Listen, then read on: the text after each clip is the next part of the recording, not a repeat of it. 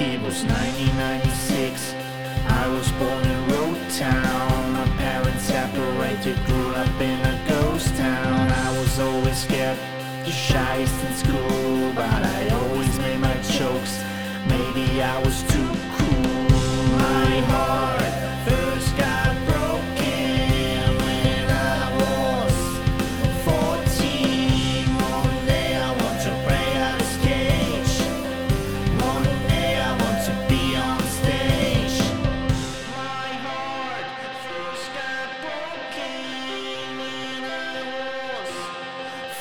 cheese.